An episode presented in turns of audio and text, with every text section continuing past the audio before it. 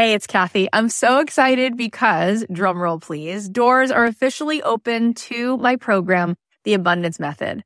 I have been wanting to put this program out in the world for 2.5 years. I've been working on it behind the scenes, and this is my signature program. This is the program that is going to teach you the method, the framework for how to become a master manifester in your life. Why is that? Because everything is vibration. We live in a world that is atomic. That means the world is made of atoms, which is energy. 99.9% of every atom is energy and less than 1% particle. So in order for us to manifest in our life, we need to become the highest vibe possible and to sustain that. This program is going to show you how to meditate and how to set your day on the right track so that you have a practice that can help you project your amazing energy into the world, which will bend the 3D, which will help you manifest in ways that you won't even believe. This is a transformative live 10-week program. It is designed to help you on this journey of spiritual awakening. It's going to give you tons of tools. I'm going to show you how to change your energy, master the manifestation once and for all. This is the first program of its kind. We're actually trademarking all of this framework because it is something that is so unique, and I think you're going to be so excited about learning it.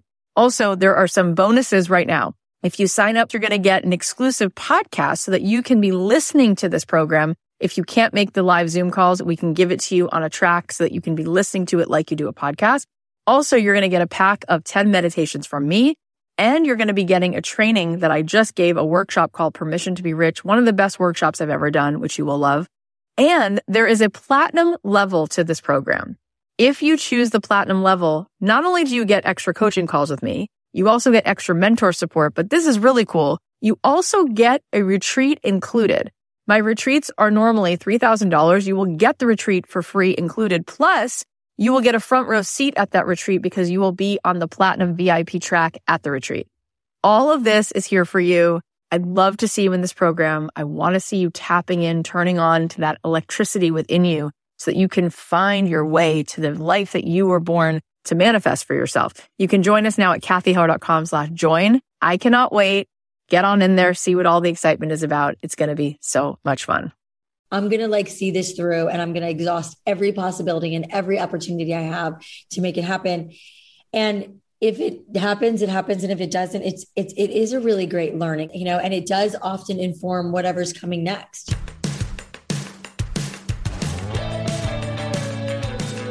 I believe that the opposite of depression, it's not happiness, it's purpose. I believe that every single person has something unique to contribute to the world.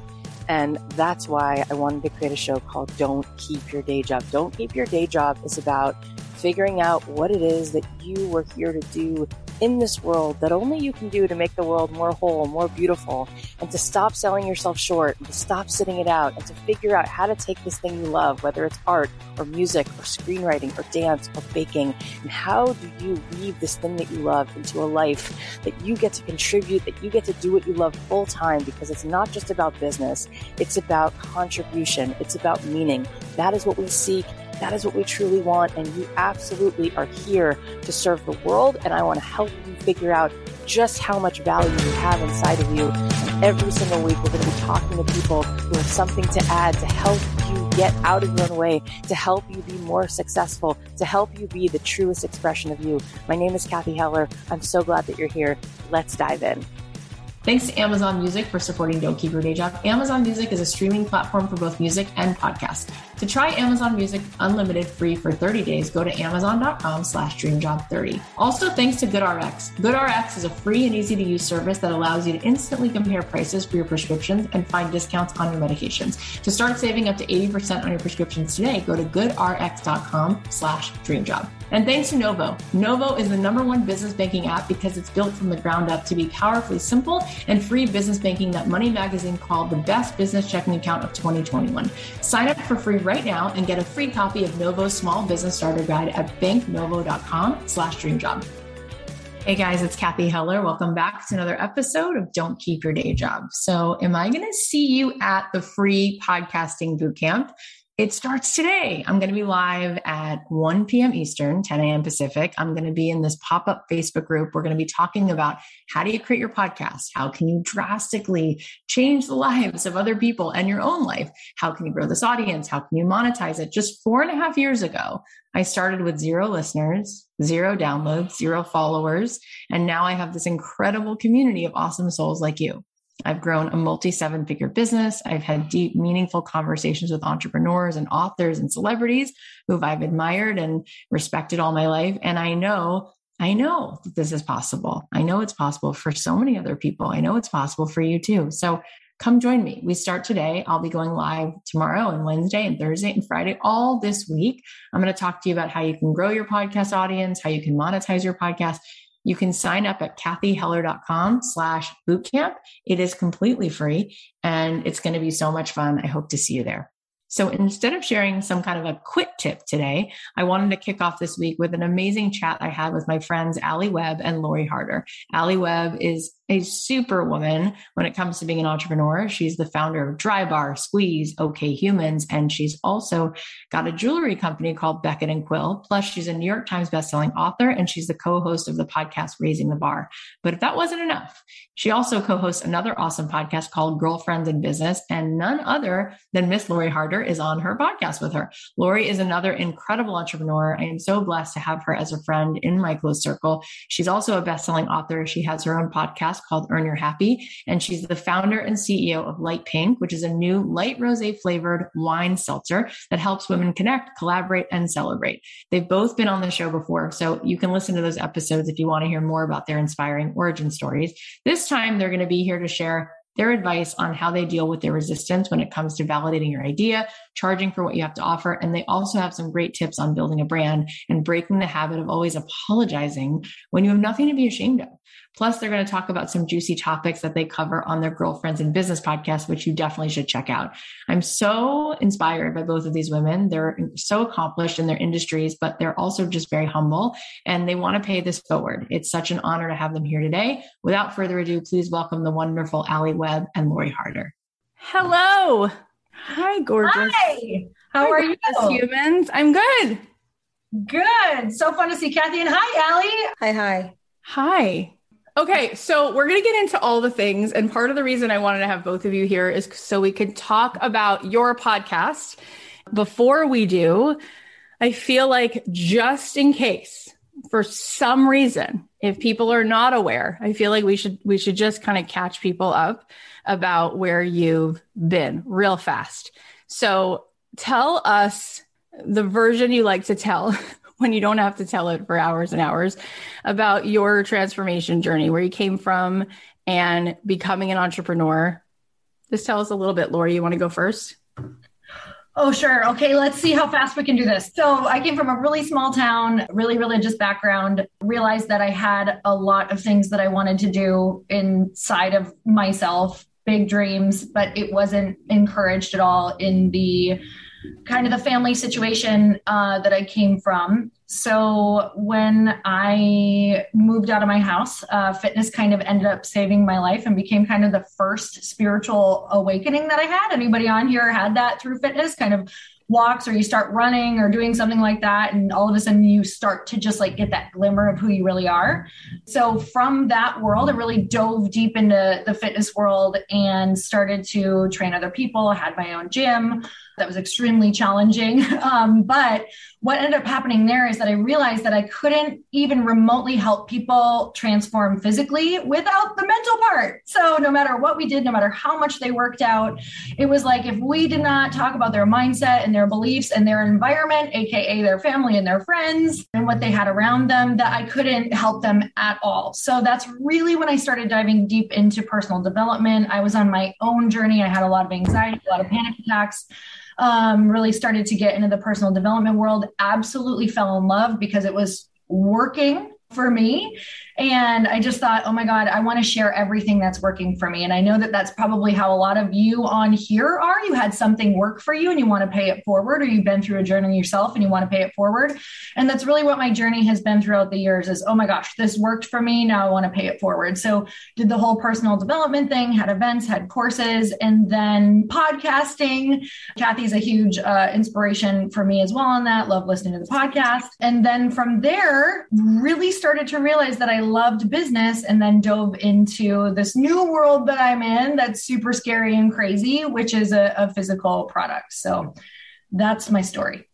Lori. And anyone who's known Lori for 1 second, she is so easy to love. You have somehow done all of those things without building a very big ego.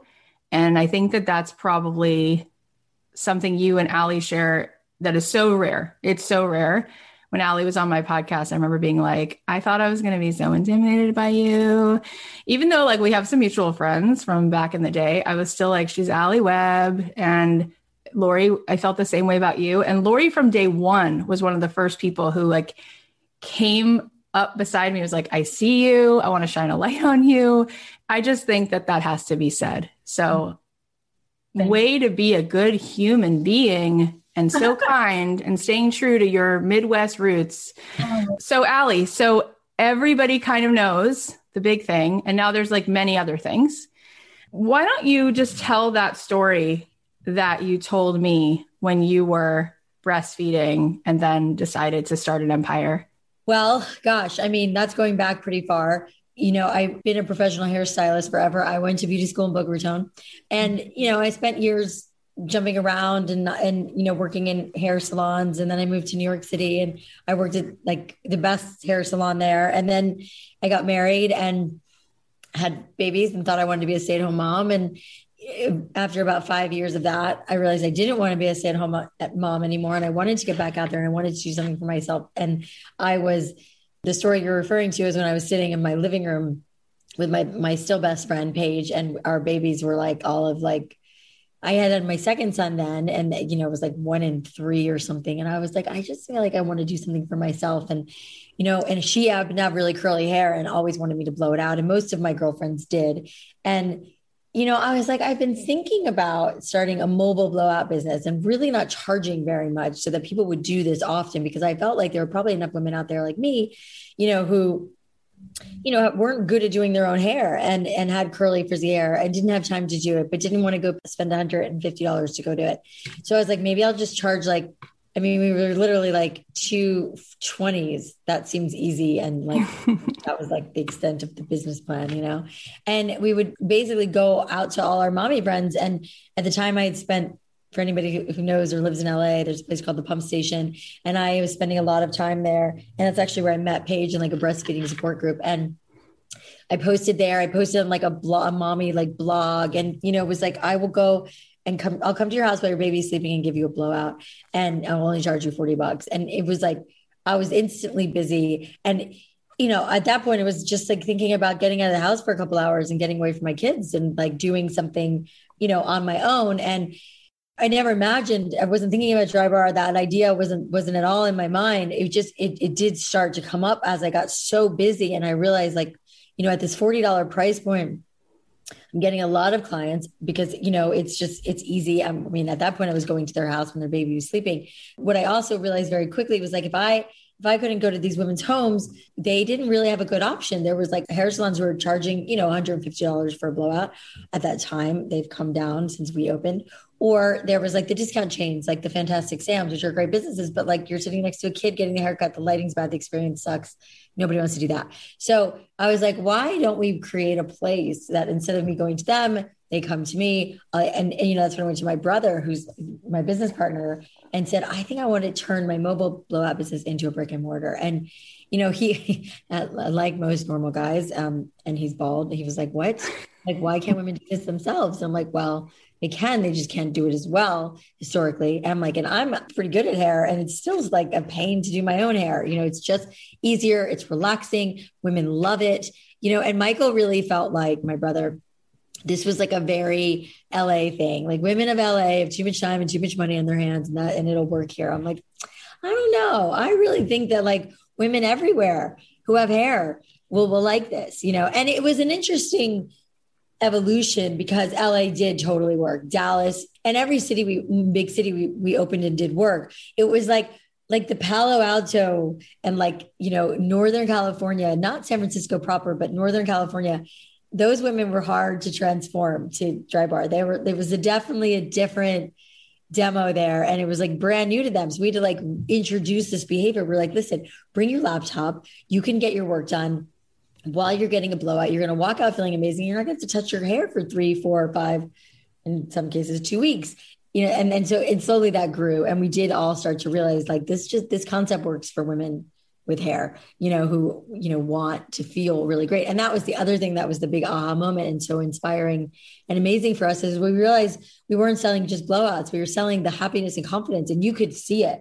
It was a real thing. You could watch a woman walk in and she was serious and all business and like grumpy. And then you watch her walk out and you're like, who is that? That is not the same woman who walked in 45 minutes ago. It was, I mean, truly, we had somebody do a story on us, and I should dig this up, called The Psychology of a Blowout. It was actually a good friend of mine. But before we were good friends, she sat in Dry Bar for 8 hours and she just watched behavior. And she wrote this amazing article about the transformation, the physical transformation women made, and like their whole demeanor and this pep in their step and looking at every mirror and just like light and happier. And we were like, oh my God, you know, we're really onto something. And, you know, I think we knew very early on, but that was a big indicator, you know, it's like, this is changing women's lives, which I know sounds lofty and crazy. It's a blowout, but it really was it made such an impact, and it continues to make such an impact on women. And it is a quick pick me up, and it's a feel good thing. And, you know, we continue to take that feel good feeling into massage and now therapy, and for me, jewelry. So we're riding that wave. That's for sure.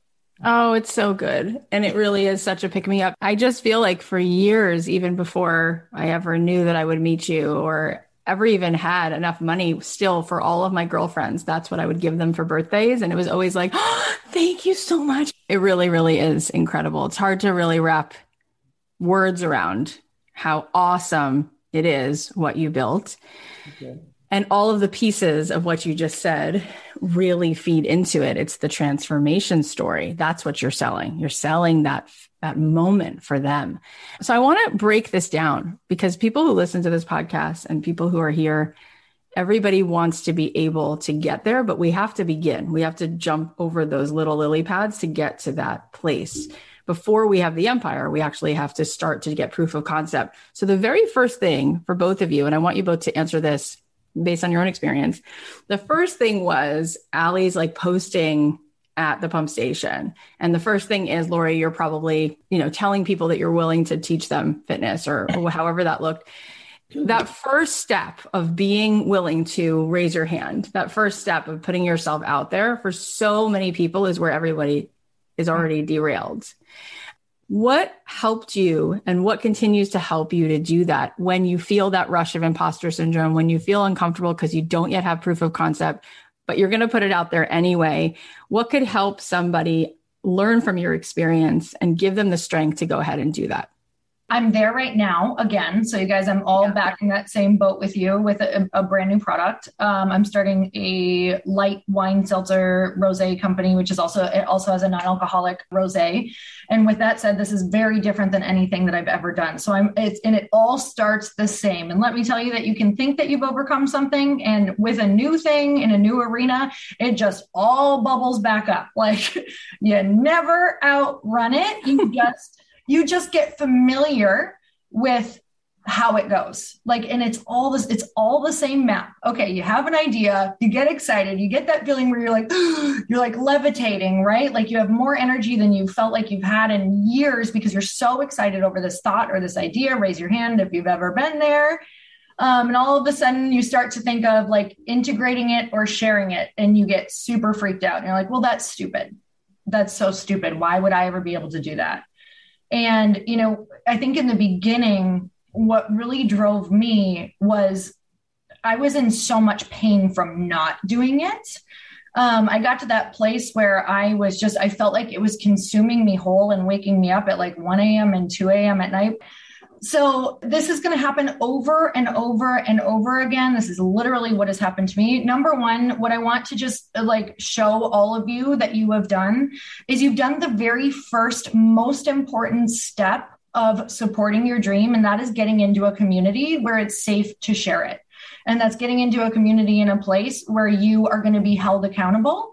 And the more that you can show up in those communities and speak what it is that you want to do, the more you're going to be able to do that. So my first step, whenever anybody's like, oh my gosh, I want to do this thing, I'm like, you need to go and tell people. You need to start talking about it as much as possible and say, you know, even if this makes you feel better, which I don't even recommend it, but if it makes you feel better, sometimes it feels good to say, I have this crazy idea. I don't even know if it could come true, but here's what I would love to do, right? And then insert idea. And you tell as many people as you possibly can, you put it into communities. And what's going to happen is someone is going to go, you can do that. I did that. You know, it's easy, or this is what it looks like. And when they say easy, it's just there's steps, you guys, that you start taking. So the first thing is just proclaiming it, getting it out there, getting in that community, and then saying what you really want. Like, I want to be held accountable to this.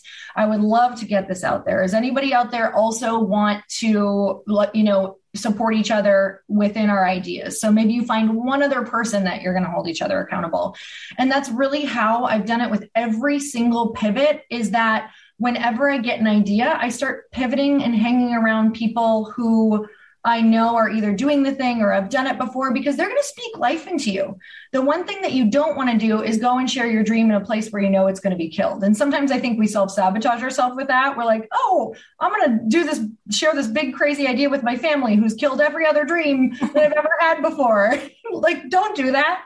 Like, wait until it's a safe place to do that. It's really funny. I want to share just because, you know, as I started a physical product, I really wanted to be around women who have brought something big to life, like a physical product or one of their big ideas. And that was one of the reasons I reached out to you, Allie, is because I wanted to start pivoting to be around women who have brought something like maybe that never existed to life before, or people who had brought products to life. Like, that was a really big thing for me to start kind of switching who I was hanging around and listening to and talking with. So that was a big, scary thing for me to reach out to Allie to get her into my atmosphere so that I could grow and be around that. So that's kind of a cool idea of where that even started. See, that's just so like you, because you tell us all the cool things that you have the courage to do, and then you end it with something really vulnerable and humble, which is literally, that's the Lori Harder s'more. Like, that's what you're always doing. You're like, hi, no, it's not, look at me, come with me. Cause like, I know I'm so beautiful that you think that I'm going to be this other thing. I'm really just like you. And it's just so cool. Okay, before we keep going, we're just going to thank our sponsors. This show is supported by GoodRx. With GoodRx, you can instantly compare prices for your prescriptions across 70,000 pharmacies, including CVS, Walgreens, Rite Aid, Walmart, even your neighborhood pharmacy. It helps you find the best discount available to you, and you could save up to 80%. GoodRx is often cheaper to use than your insurance copay or Medicare. Millions of Americans use GoodRx to get affordable healthcare every single month. I used GoodRx to look up prices on a prescription. It was super easy, and I was so happy because I found out I could save over 60%. I think it's really cool that they're providing this kind of service for free and helping millions of people find discounts, especially when healthcare can be so expensive. To start saving up to 80% on your prescriptions today, go to goodrx.com/dreamjob. That's goodrx.com/dreamjob to start saving up to 80% on your prescriptions. GoodRx is not insurance, but can be used instead of insurance. In 2020, GoodRx users received an average savings of over 70% of retail prices. For all you entrepreneurs, freelancers, and small business owners, do you know the number one way to avoid unfair bank fees? Let me tell you. Step one, close your account. Step two, open a new Novo free business banking account. Novo is the number one business banking app because it's built from the ground up to be powerfully simple and free business banking. In fact, Money Magazine called it the best business checking account of 2021. With Novo, there are no minimum balances, no transaction limits, and no hidden fees. Sign up for free in under 10 minutes at banknovo.com/dreamjob. Then they're going to mail you a Novo debit card and get you free ATM use. Novo makes banking easy and secure. You can manage your account in Novo's custom customizable web, Android, and iOS apps with built-in profit-first accounting and invoicing. Plus, you can tag each transaction and upload receipts. I know people who have been hit by bank fees, and it can be such a drag, especially when you're trying to grow business. So I think it's really cool that Novo is working to eliminate this problem. Get your free business banking account in just 10 minutes at banknovo.com/dreamjob. Go to banknovo.com/dreamjob to sign up for free right now and get a free copy of Novo's Small Business Starter Guide. banknovo.com/dreamjob.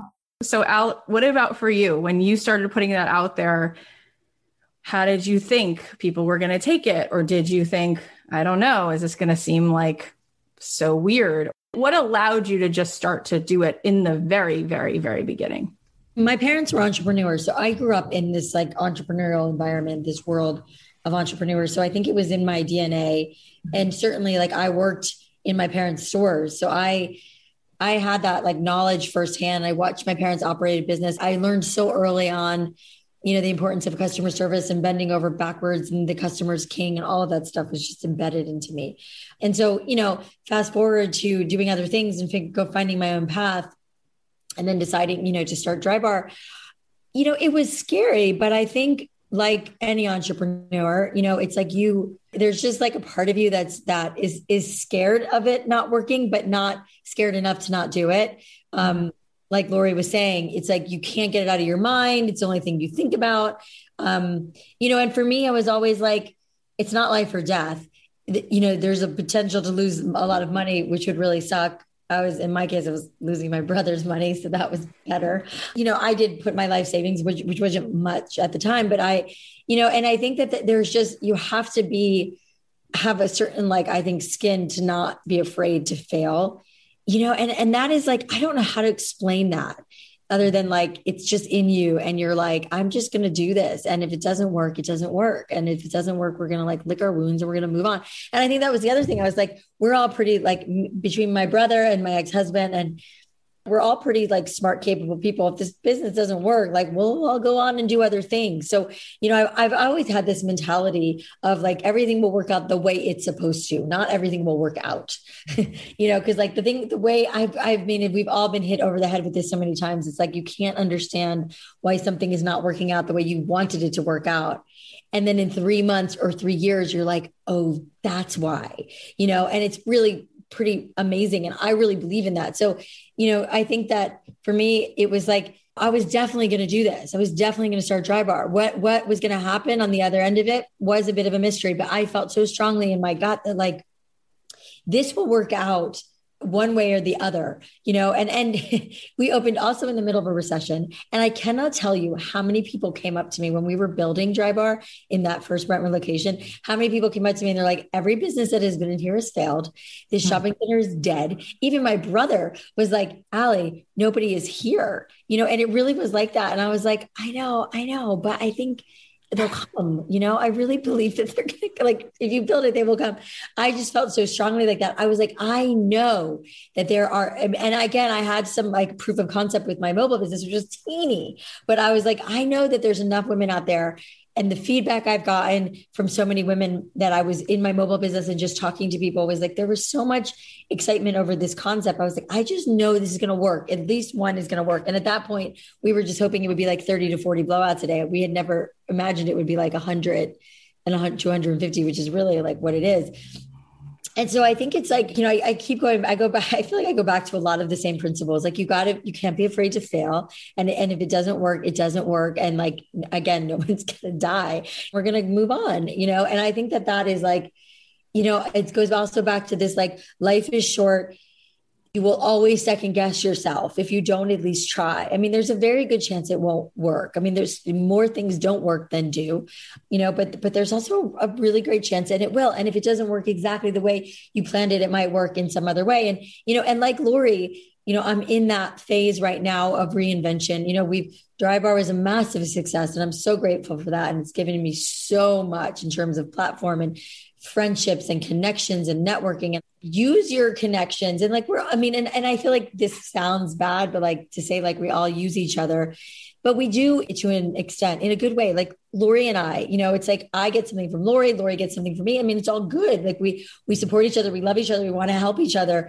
And you can build that kind of relationship with so many people. Lori and I weren't really friends before we did each other's podcasts, you know, but we also saw an opportunity in each other and a friendship built around that. But, you know, and so it's like leveraging all of that stuff, paying attention, you know, also being a person that gives to other people. I mean, Lori and I are both very generous with our time, and we, you know, we both talk to lots of different people, and we do it, you know, to pay it forward, and we do it to get it in return too, you know, because we need it too. We all need that support system in all the different ways. But to go back to the original question, I do think that there is just this, like, I'm going to like see this through, and I'm going to exhaust every possibility and every opportunity I have to make it happen. And if it happens, it happens. And if it doesn't, it is a really great learning. And I know that's cliche, and like we learn from our mistakes and blah. It's like, you don't want to hear that when you're in the process of like failing at something that you really want, but it is, you know, and it does often inform whatever's coming next, you know, and, you know, I'm in the throes of it with my new jewelry business, which is like a direct to consumer business. And I'm like, I know nothing about, and I'm trying to figure it out. And I'm like pulling all these different levers and talking to all these different people and trying to like shift and pivot and change and see what works and what doesn't work, which I actually really love. You know, that's like the challenge. That's like the hunt for me. You know, it was the same thing of building Dry Bar. I really liked figuring out how to make this work. And even though Dry Bar felt like, I mean, Dry Bar was a little bit of an overnight success, but it wasn't easy. And as we opened in new markets, like I mentioned with the, you know, Northern California, we had to get really inventive and creative. And like, how do we get these women who like don't want anything to do with blowouts, obsessed with blowouts? And that, you know, so there's always something. And I think you just have to have like enough love for what you're doing and compassion or compassion, I guess too, but obsession with what you're doing. And which I think is also another key ingredient. I think there's an opportunistic thing, especially nowadays with entrepreneurs. You're like, oh, I could do that. But if you don't really love it and like eat, drink, and sleep it, it's pretty hard to be obsessed with it. Yeah, no, that's really, really powerful. And I took a class at UCLA at their Mindful Awareness Research Center. And one of the things that they showed us in the research was how people would make happiness a destination. Like, if this works, I'll be happy. And then there was all this data about the day after someone won the Oscar, and they literally did win. And now they are literally wrapped in blankets. Like, why didn't this change something? And someone in your world, Lori, I had Jillian Michaels on my podcast, and she's like, happiness is not this place you arrive. Like, it's not a destination. You can't even stay there. You can't even sustain it. But meaning and purpose is something that you can sustain. And so I do think that we live in this very sort of bubblegum world where people think like, I'll do this and then I'll be there, right? Versus I'm going to do this because it's what I have to do now. And I'll be okay either way, but this is what I have to do. Like, it's clear this is the divine download for the moment. What I want to ask you guys is, what's so fascinating to me is that it always seems as though the biggest issue people think they have is this, like, starting the business. It's like, I have a business problem. But I always say, you don't have a business problem, you have a courage problem. And what's fascinating is it's in the second part, which this is something that you both can speak to so well. When it comes time, when they've actually put it out there, and now someone's going to pay them, people all over will say to me, I feel like I'm going to vomit, like receiving money. I think I'm going to throw up. Like, I can't charge. It's hard to charge. I don't know what to charge. I don't know. I'd rather just beta test it a few times for free. And you are both powerhouse women we've already established. It's so obvious that you're kind and approachable and compassionate and loving and vulnerable, and didn't have to choose between those qualities and making more than enough money. So when it came time to charge people, how did you allow that abundance in like this without doing a whole song and dance and getting into that resistance of your upper limit? Let's talk about that. But wait, I want to understand. You're saying that you hear from people that they don't want to charge people, like they're afraid. It's like almost like imposter. Oh, interesting. Wow. Yeah. I love that she's like, that's not even in my lexicon. Yeah. Love that about her. We'll be on the podcast together and she will be like, that's a thing. And I'm like, I want your brain so bad right now. Like, but it's so powerful because she literally frees me up of so many things. I'm like, wait, that's not a thing for her. It doesn't have to be a thing for me either. So I'll just share because I definitely know exactly what you're talking about. But I understand that. It's like you're worried that like, I get that. Like, you're worried that if you don't deliver and you've charged somebody, it's just so subjective that it doesn't hit my radar. But, I do understand. God, yeah, I'm just kidding. I'm sorry. I guess maybe it has to do with the fact that watching my parents and, by no means do I ever want to cheat anybody of anything. But I do think you're right about I've met a lot of people who are kind of stagnant in their career or their business. And I'm like, oh, they'll start talking about it. I'm like, well, what about doing this, this, and this? And I have all these ideas. And they're like, huh, no, I don't want to do all of that. And there is this, I just want to stay here because it's safe and I don't have to put anything on the line and I don't have to risk anything. And if it doesn't, and this is what we were talking about, right?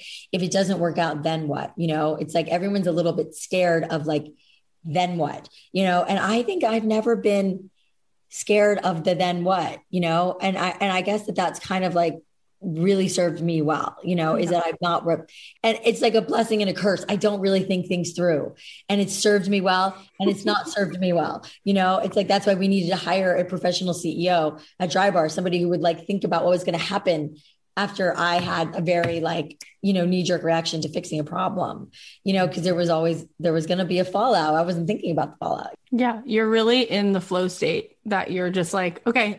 You're not going to overthink it, which really is, it puts you sort of in the magnet. You're just there already. You're not even thinking about it. So Lori, what about for you? I know that you and Chris teach this a lot.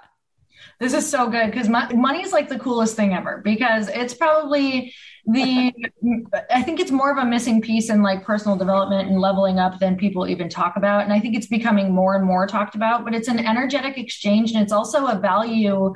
Money is not only going to help you level up by you charging it, but it's going to help your person that you are charging level up and also find value either within themselves, or it helps you show up.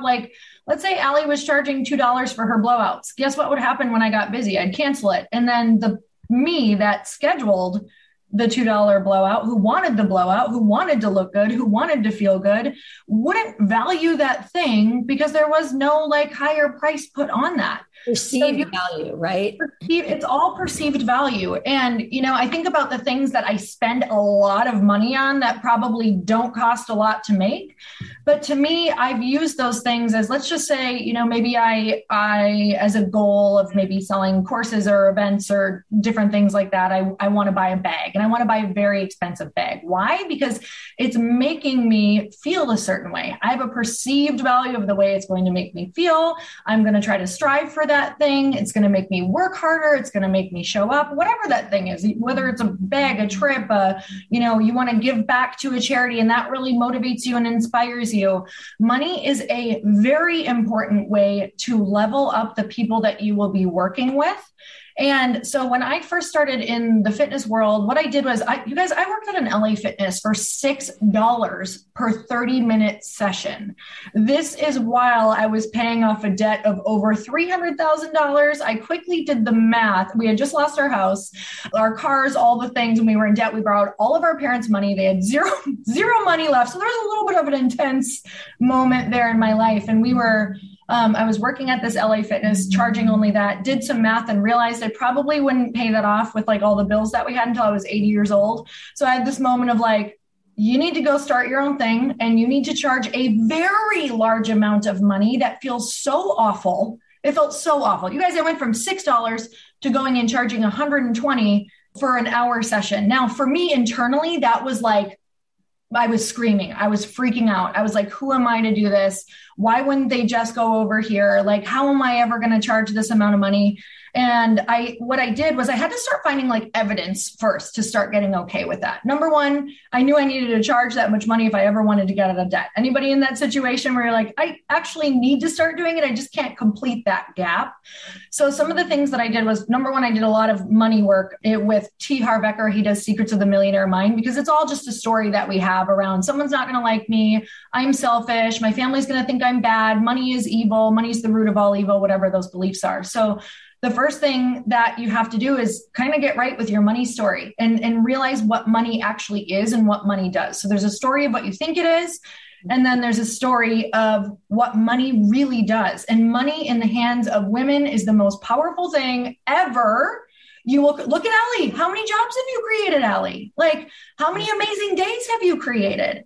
How much have you been able to do in your life or give back? I know you have a charity event coming up. Like, look at all of the incredible things that happen when women have money and they step up and they charge what they want to charge. I'm not saying what it's worth or what they're worth. I'm saying what they want to actually charge. Yeah. I mean, I hate to say it like money is power, because I don't mean it in like manly way. You've heard that before, but it does enable, you know, and it's right. And Lori's right. Like, I've donated a lot of money to a lot of really important charities. In my view, I've invested in a lot of businesses. I'm an investor in Lori's business, not to mention a bunch of other female founded businesses. And like, to me, you know, I'm very, very, very grateful for my success and for the money I've made and the life that I've made because of the success of Dry Bar, that I really feel obligation isn't like the right word, but it's kind of like, I want to give back. Like, I feel like I want to help as many people as I can. I invest in as many businesses as I can. I donate as much as I can. I do a lot of stuff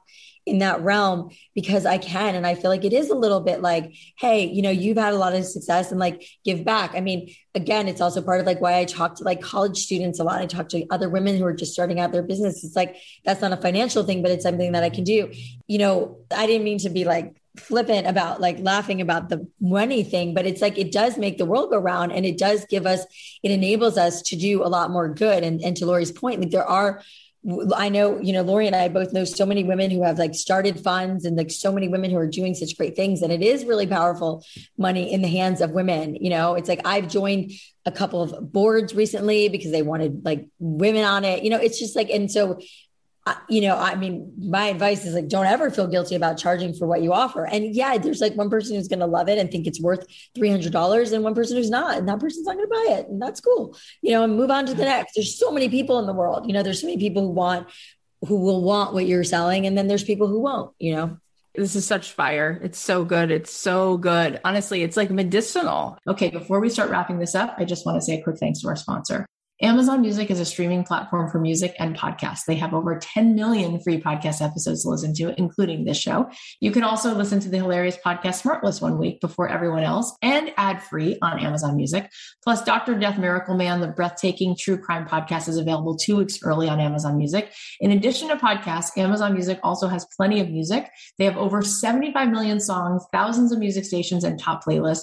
With Amazon Music Unlimited, you can listen to any song, anywhere, offline, and with unlimited skips. I always have music playing in the background when I'm at home or driving in the car. Lately, I've been loving Ben Platt, James Taylor, Rachel Platten, Megan Trainor. There's just so many good ones out there. What I love about Amazon Music is that if I'm multitasking and I think of another song I want to hear, I can just ask Alexa to switch it up, and she takes care of it. For a limited time, new customers can try Amazon Music Unlimited free for 30 days, no credit card required. Just go to amazon.com/dreamjob30. That's amazon.com/dreamjob30 to try Amazon Music Unlimited free for 30 days. Renews automatically, cancel anytime, terms apply. When we had Barbara Corcoran on the podcast, I remember her saying, money is like blood in the body. It has to keep moving. So every time money's coming in, I already know where it's going right back out. Just keeps going right back out. So abundance creates more abundance. It's the opposite of I have more, you have less. No, it's the actual opposite of that. And you guys are such good examples of it. You're walking examples of that. What a gift. How much permission are you giving other people to rise because of the way you walk in the world? So here's the next question. Speaking of rising, I feel that what you both do is step all the way into your power, right? And when we're talking, and we're going to talk about that perceived value that you both mentioned in terms of the branding, in terms of the story that you're both genius at. But before we even go to the branding and the perceived value, there's a resonance in you, Allie, and there's a resonance in you, Lori, that like, before I even met you guys, actually connected. When I was aware of you, I could feel it. It wasn't, hey, I'm Lori Harder and I'm trying to do a thing. How's it going? It was like, hey, I'm Lori. Hi. Like, this is me. Right. And Allie, you're the exact same way. It was like, and you've always been that way. As long as I've even been aware of who you are. Like, this is who I am. This is what I'm doing. I feel that so many, especially women, apologize in their energy for what they're doing, what they're saying. So there's always like this, hey, I'm trying to do a thing. Where does that light switch where you flick the magic all the way on. Where do you find you're able to do that while also being the person who's like, I don't want to be arrogant and I don't want to be a fraud. I want to be real, but I also want to claim or open up to be a vessel for something that's actually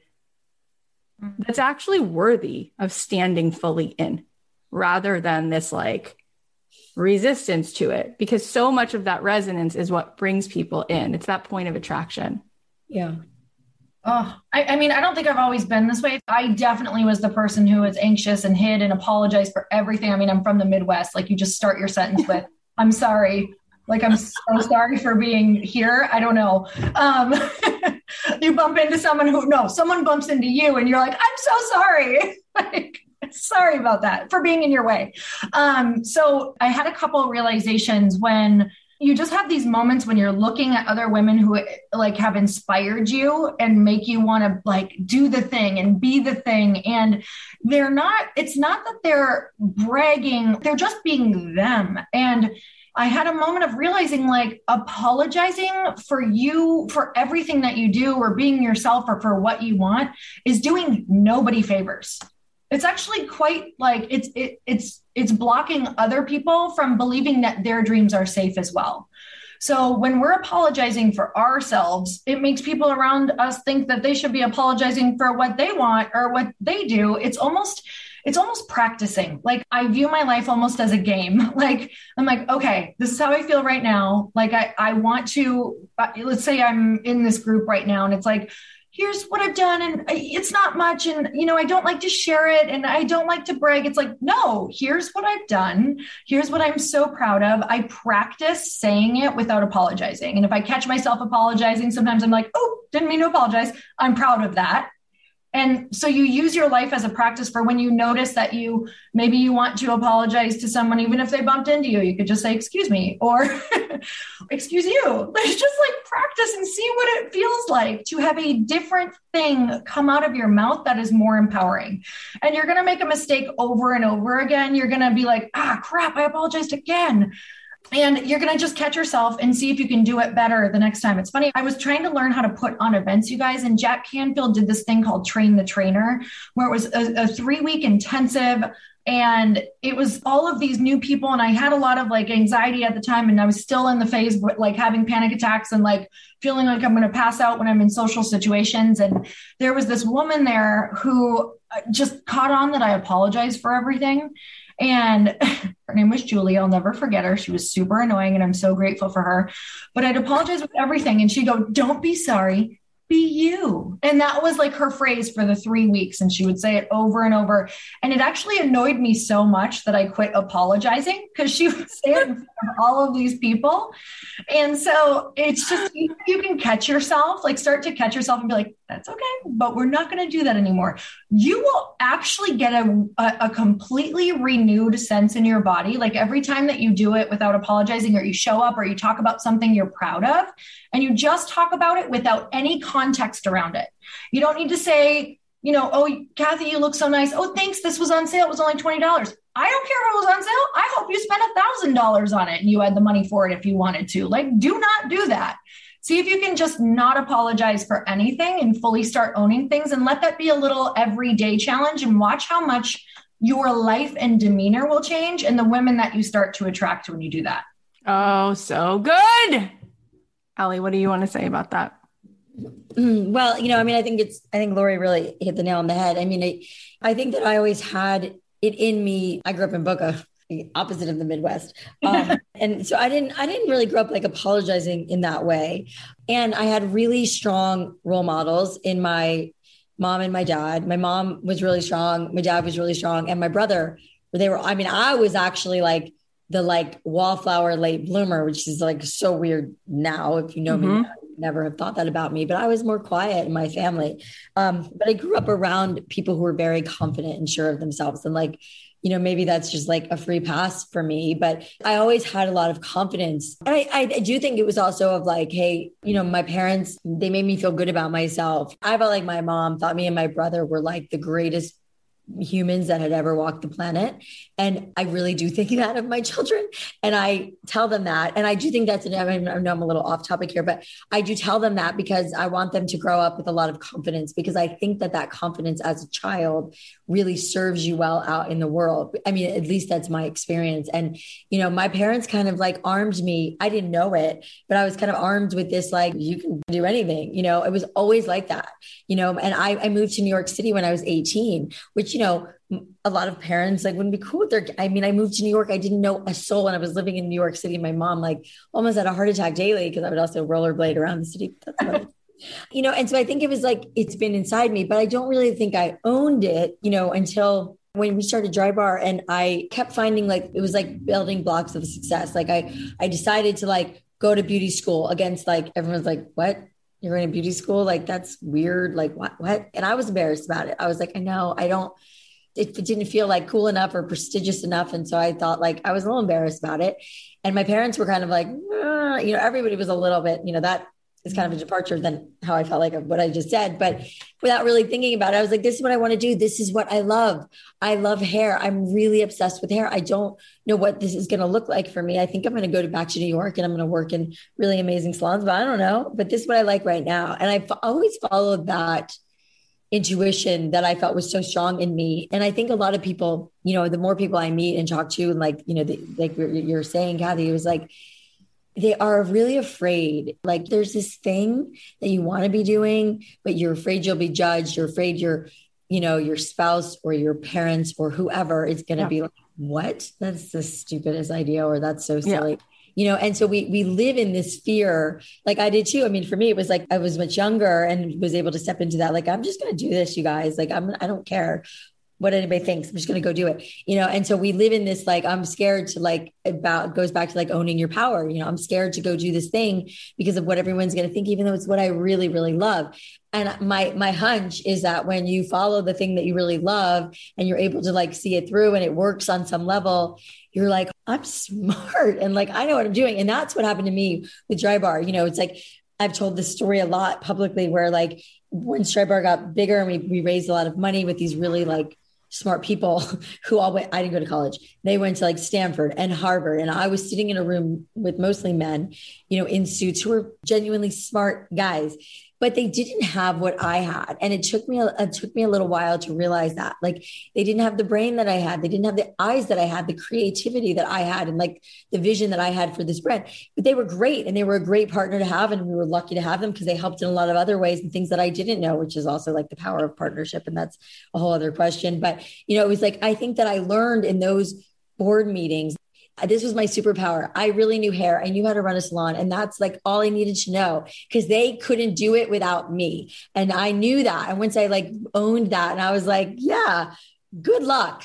You know, if I'm not here, it was never like they were ever trying to get me out. But so I think, you know, that's where like the owning your power comes in. And I think you can only do that if you're doing something that you so wholeheartedly believe you're good at. And you know, you're good at it and you love it and nobody can tell you otherwise, you know? Oh, it's so true. And so much of what you just said leads us back to the conversation about like ego in the narrative versus like your true self, right? Because Allie, those guys who went to Harvard or Stanford or whatever, that's a story as part of like their footprint in Earth School of things that they did. Meanwhile, the greatest resources that we all have is like your passion, your tenacity, your grit, your open-heartedness, your creativity, your willingness to try things and take risks.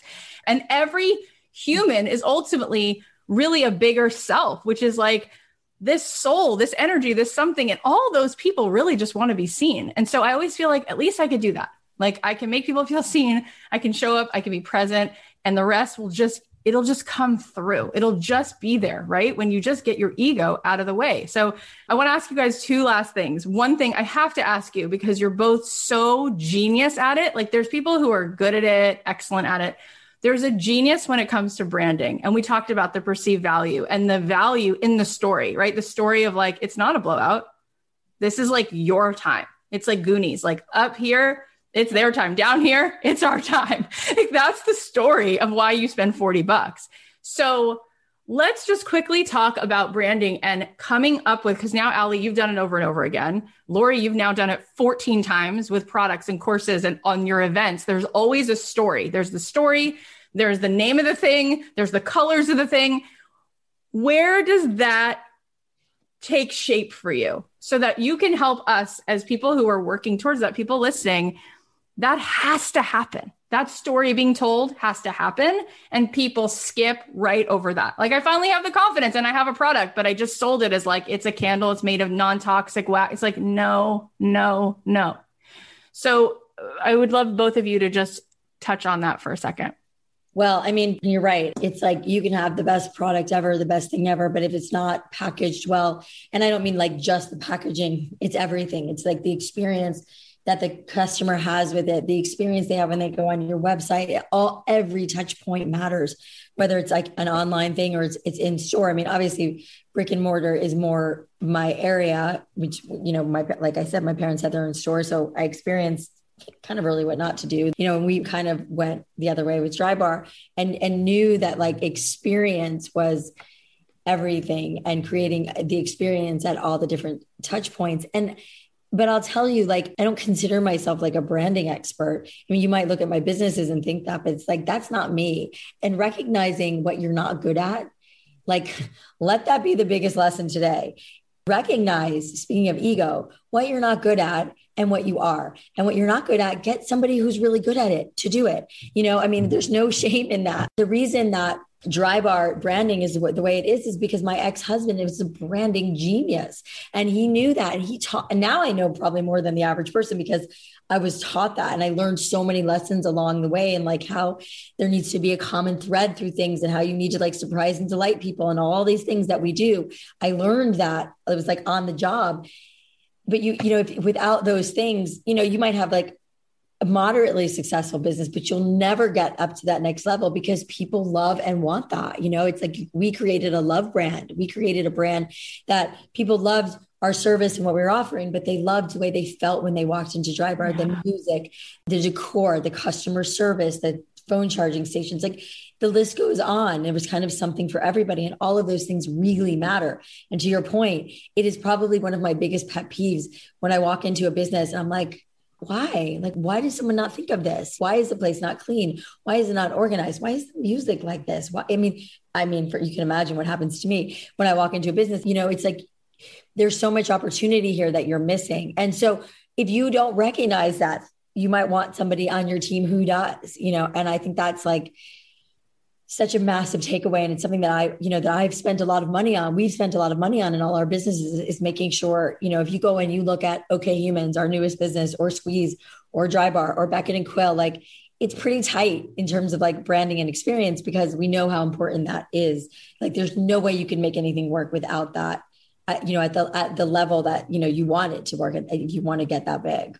That is one of the most important things we've ever heard on the podcast in any of these programs, because it has to be an experience. And she's talking about service-based businesses and product-based businesses, as well as businesses that have to do with some kind of an experience factor. Like that has to be gotten. I just got a Louis Vuitton and I was like, I wanted to do a story over it. Although I was like, oh, people are going to say, oh, why is she doing it? But it's the box, it's the ribbon, right? It's the whole freaking thing. You're just like, yes, like it feels so good. It's so interesting about that because it feels good that you can afford to buy a Louis Vuitton bag, you know? And I know that there's this, like, I don't like to put that stuff on like Instagram either. Like if I go buy a Gucci bag and I put it on Instagram and then people are like, oh, it's like an eye roll, you know, it's like, you don't, I get that. But there is that like, oh, I feel really proud that I could go and buy this. And like, you like the pomp and circumstance around it. And we like that. It's like, it's better than it just coming in like a brown paper bag. It's an experience. And there's an experience at so many levels of everything that we do. And it all really matters. Yeah. And maybe we both should be posting that stuff. Cause I think that women especially need to see women being like, yeah, and you can have that too. Why shouldn't you have that? But it does remind me of a story, you know, you probably know, I don't know if you've had her on your podcast, Jamie from A Cosmetics. Of course. Yeah. And you know, I remember she was on the cover of, I think it was like Forbes or Fortune for being like one of like a self-made millionaire. And I was asked to be on that too. And I declined it because I was like, you know, I'm just not comfortable. And I remember having a conversation with Jamie about it.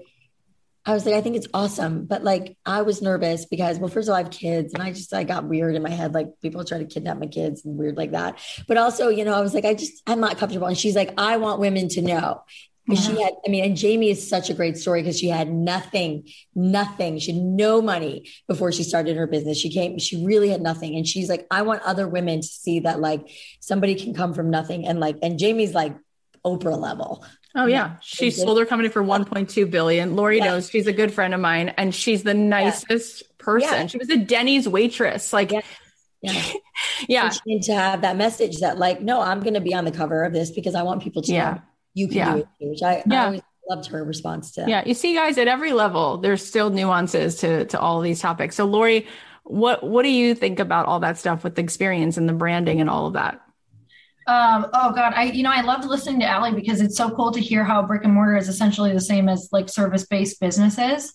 Because at the end of the day, there's, let's say you're selling a wine glass. Let's say you're selling a blowout. Let's say you're selling shoes. It's kind of like there's so much of the same thing that your story is what's going to make the person kind of perceive the value. So around anything you're doing, if a lot of you are doing coaching or courses or, you have a product that you want out, it's so funny. I used to get so caught up. Like sometimes branding to me, I struggled with it so bad, you guys, because I am like I'm the person who wants to say like 75 pages for one thing, because I don't know how to say it's like at this event, you're going to do this and learn this. And then it's like 40 things. And it's like, people are like, I'm lost. Like you just said so much that it's actually not even for anyone anymore. When it's for everyone, it's for no one. So you have to remember the more clear you can be with your story, I think the better, it's the better with your branding.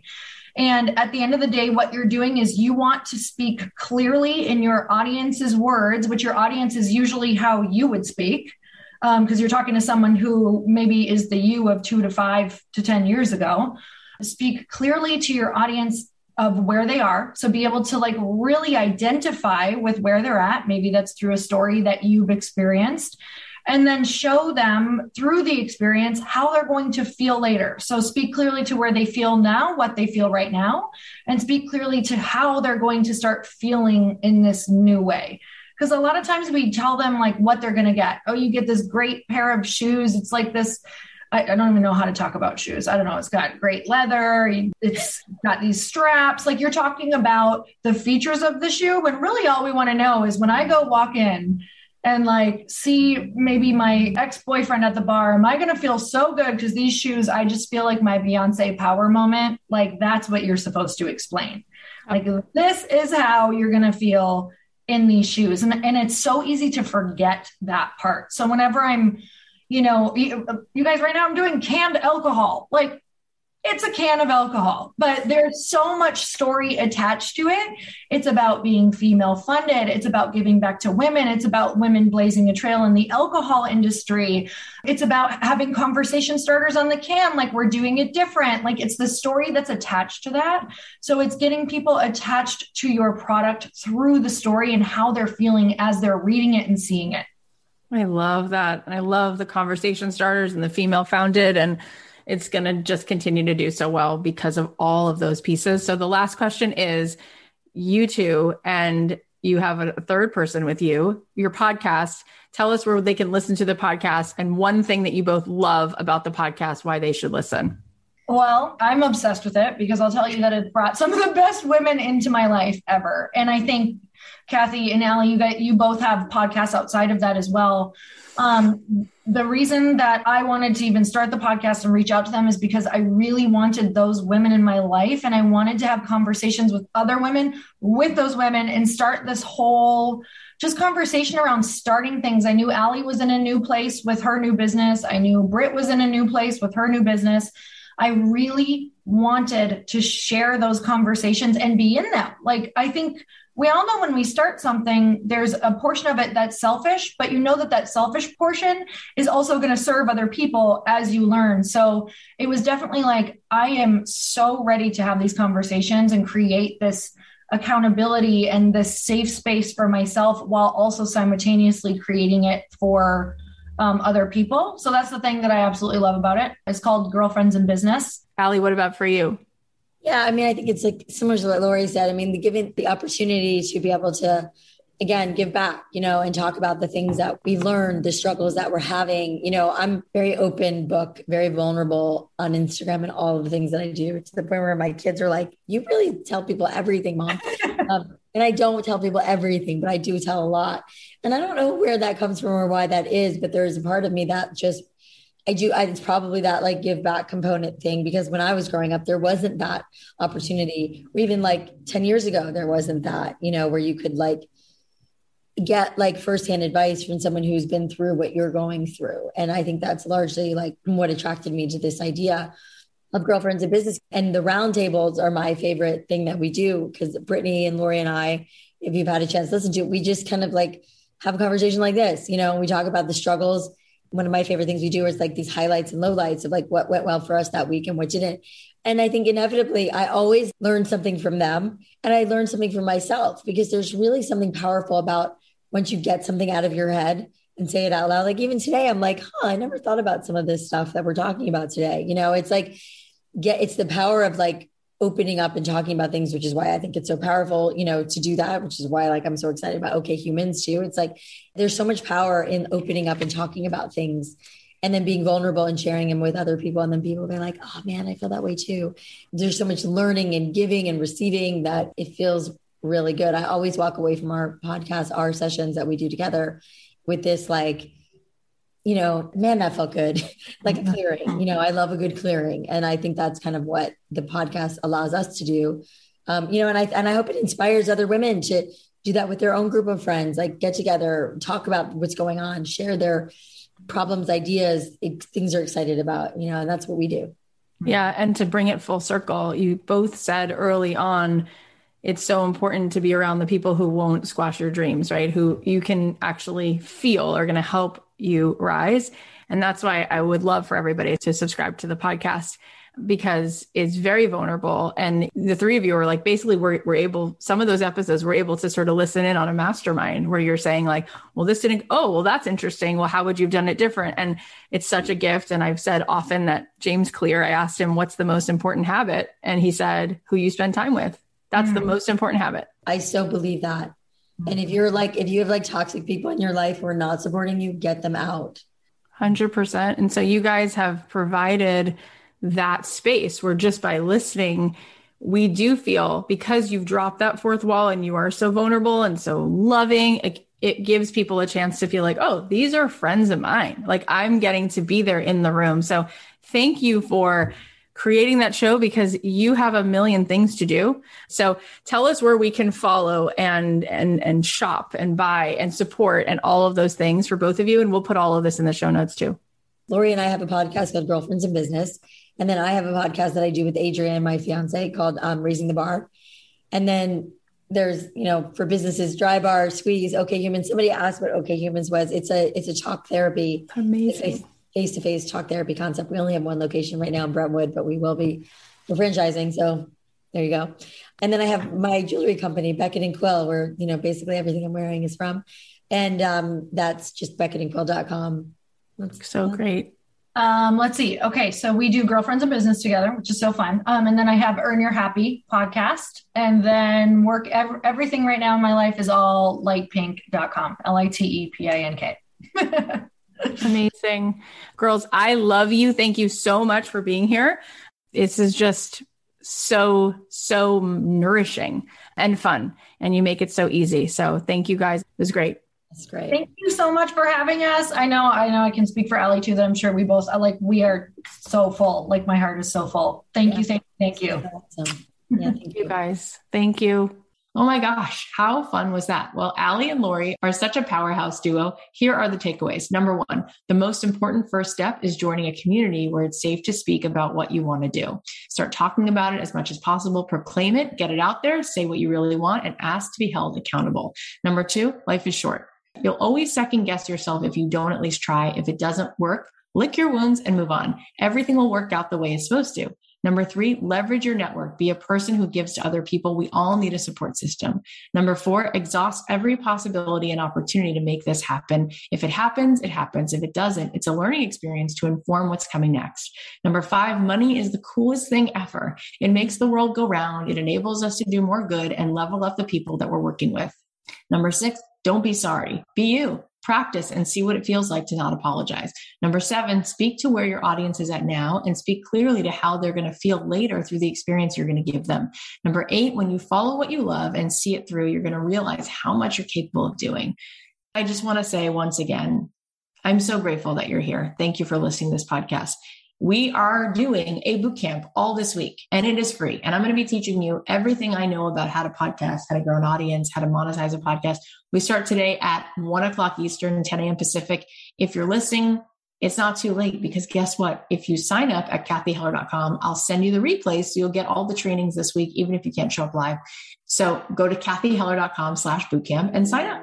I love you so much. I'll leave you with a song of mine and I hope to see you today or tomorrow in this bootcamp. Go sign up, kathyheller.com/bootcamp. It starts as a whisper and turns into a roar.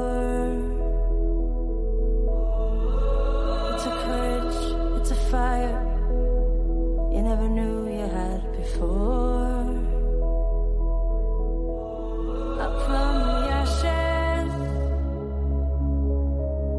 out of the shadows.